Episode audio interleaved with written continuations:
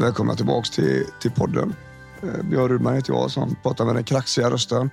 Vi gled in i en liten sjukdomsperiod här eh, för några dagar sedan. För första gången på typ för evigt. Jag har inte ens haft eh, covid så att det var länge sedan jag var sjuk. Men nu är vi där. Och idag ska vi prata om hur man förstärker försvaret mot stressens fysiska symptom. Alltså vad man kan göra för att eh, hantera detta och för att eh, skydda sig så mycket det går mot eh, fysiska symptom som, som stressen kan skapa. Och eh, det här är ett ämne som är väldigt ska vi säga, aktuellt för väldigt många. För att det är ofta så att stressen yttrar sig i fysiska symptom i kroppen, eller det man kallar för somatiska symptom. Och eh, I många fall så är det, är det först då som man faktiskt tar stressen, man säger situationstecken på allvar. Att det har känts jobbigt på insidan, men, men så där har väl alla det, tänker man. Eh, och sen så när det börjar bli, bli fysiska symptom av det, huvudvärk, tryck över bröstet, ont i magen, domningar, fingrar, armar, händer, ben. Eh, då, då börjar det liksom bli, oh fan, nu får vi kolla på det här liksom. Så i många fall så går man ju till, till sjukvården och, och, och letar efter fel på kroppen och, och liksom på det fysiska. Men eh, i många fall så, så finns det inget. Det finns ingenting att hitta på provsvar. Det finns ingenting att hitta på på massa tester och sånt, utan det är bara en förklaring kvar liksom. och det är att det är stress. Och stress kan skapa jättemånga olika symptom. Jag skulle säga så här att det kan skapa alltså de allra flesta symptom egentligen.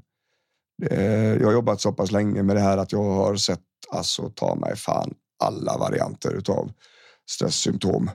Ehm, några av de värre symptomen som jag har sprungit på under åren, det är när kroppsdelar, armar, ben framför allt, har nästan som stängt ner, slutat att funka. Och, och, där patienten har varit utredd både för MS och för stroke, fast det var inget sånt. Och vi kunde träna upp benen till slut så att man kunde resa på sig i soffan igen. Och i och med att det gick och gick så fort att göra det så, så kunde man också bekräfta att ja, men det här är stressrelaterat. Liksom. Ehm, och, och, stress kan skapa massor av olika symptom av flera olika orsaker. En del är på grund av eh, att, att eh, kroppen och huvudet vill skydda sig. En del är för att eh, Eh, stresshormoner är man gör vissa saker med kroppen liksom, som, som om det är för mycket kommer att visa sig på, på vissa sätt och så vidare. Det finns jättemycket olika. Um, och man ska jag säga, det är klart att man ska ta, om det är nya symptom så ska man ju såklart även ta den somatiska delen, den kroppsliga delen på allvar. Men man behöver inte springa till läkaren om och om igen om man inte, om inte hittar någonting. Liksom. För en läkare kan utesluta de här allvarligaste sakerna och eh, därefter så, så, går man på spåret att det är stress. Liksom. Um, och då tänker jag så här att ska vi kolla lite på, på hur jag tänker eller hur, hur jag tänker när jag jobbar med mina patienter. Och, när det just gäller de här sakerna och hur vi skyddar oss mot detta. Och, och det ena skyddet är ju såklart att hålla ner stressen. Och, och, det är ju inte bara att säga så funkar det, utan det är mycket av det vi pratar här i podden och man kan säga så här sammanfattat så, så skulle jag nog vilja säga att om vi håller ner belastningen i vardagen, se till att vi inte varje dag blir helt överkörda i huvudet och, och liksom hjärntrötta ännu mer eller eh, där vi får liksom svårt att fokusera och eh, svårt att komma ihåg saker och det blir väldigt, väldigt rörigt på insidan. Om en situation har varit så att, att huvudet har betett sig så efteråt, då har det varit för mycket. De situationerna ska vi försöka skita i helt och hållet, även om de finns upprepat i vardagen. Det är inget bra tillfälle att göra det om man har stressbesvär. Då är det det vi ska försöka ducka då, så att minska belastningen på olika sätt. Minska ska vi säga, tillfällen då det är väldigt mycket intryck representerade, väldigt hög koncentration där vi blir helt överkörda efteråt. Det är den ena delen. Den andra delen för att förstärka försvaret. Ska jag bara dricka lite här. Den andra delen för att förstärka försvaret. Det är faktiskt eh, just hur vi hanterar upplevelsen av symptom om, om vårt huvud fokuserar väldigt mycket på kroppsliga symptom och letar efter massa information om detta och, och, och där det liksom inte räcker med informationen man får utan där huvudet måste bli överbevisat och ändå räcker det inte riktigt. Då kan vi ha utvecklat någonting som heter hälsoångest och, och det är nästan som ett helt eget avsnitt. Men, men man kan säga så här, det är reaktionen man får på själva symptomet som är problemet. Inte att, att hjärnan försöker hitta orsaker. Liksom. Eh, och, och, det här är en knepig åkomma att komma i ordning med, men det går.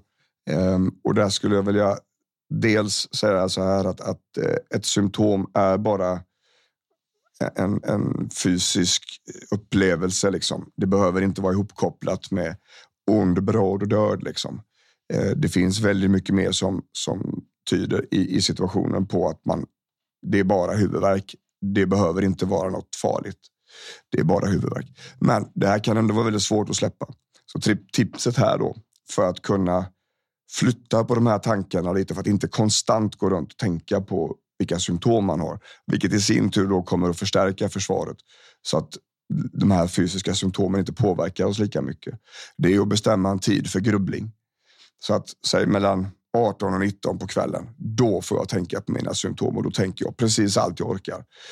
Kommer det in symptom så fundera på dem. Men håll, men håll dig till den timmen. Efter klockslaget när det är färdigt så är det färdiggrubblat för idag. Då får det komma tillbaks imorgon. Så man förskjuter tiden som man funderar på de här sakerna. Bägge de här två grejerna. Dels att få ner belastningen i vardagen och förskjuta tiden som du tänker på symptomen Eh, kommer att stärka försvaret. Det vill säga det kommer att skapa en mycket lättare situation för huvudet att hantera om det kommer fysiska symptom på stress. Så att vi tar hand om problemet genom att minska belastningen i vardagen och vi tar hand om upplevelsen av symptomet genom att skjuta det och lägga det på en timme på eftermiddag kväll istället för att gå runt och tänka på det hela tiden. Det här är liksom en riktigt, riktigt snabb quick fix som funkar brutalt bra. Ehm, det är de här två grejerna du kan fokusera på. Skulle det vara så att det, det är en, en, omfattande hälsoångest, då behöver man titta på det terapeutiskt. Um, och, och, det är ofta inga nya saker, utan det har nog hållit på ganska många år. Och då tar det lite mer tid att fixa. Liksom. Då, då, kommer det inte räcka med några minuters poddavsnitt. Utan har man besvär med det så, så finns det god hjälp att få med det. Ja, det var egentligen bara det jag tänkte dryfta idag. Eh, jättekul att så många lyssnar. Eh, jag kommer fortsätta så länge det finns intresse för det. Eh, är det så att man vill eh, testa det, jag jobbar med så skulle jag rekommendera www.stressrehabonline.se.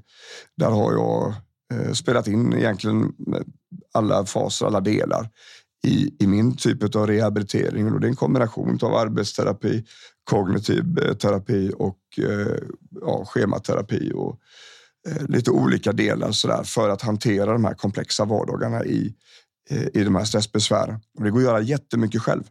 Så jag rekommenderar att man börjar där och, och är det så att när man är klar med den att man känner att ah, okej, okay, men jag fattar grejen, men jag får ändå inte till det. Då tycker jag att man ska höra av sig till mig. Eh, och då finns jag på www.bjornrudman.se. Så det, det, är lite olika vägar så där. Men eh, testar man den stressrehabonline.se då, då får man vara med om det som jag jobbar med här till vardags eh, på kliniken med mina patienter. Ja, det var egentligen bara det jag skulle säga då. Hoppas att ni får en jättegod dag här så hörs vi snart igen. Tack för att ni lyssnar. Ha det gött. Hej!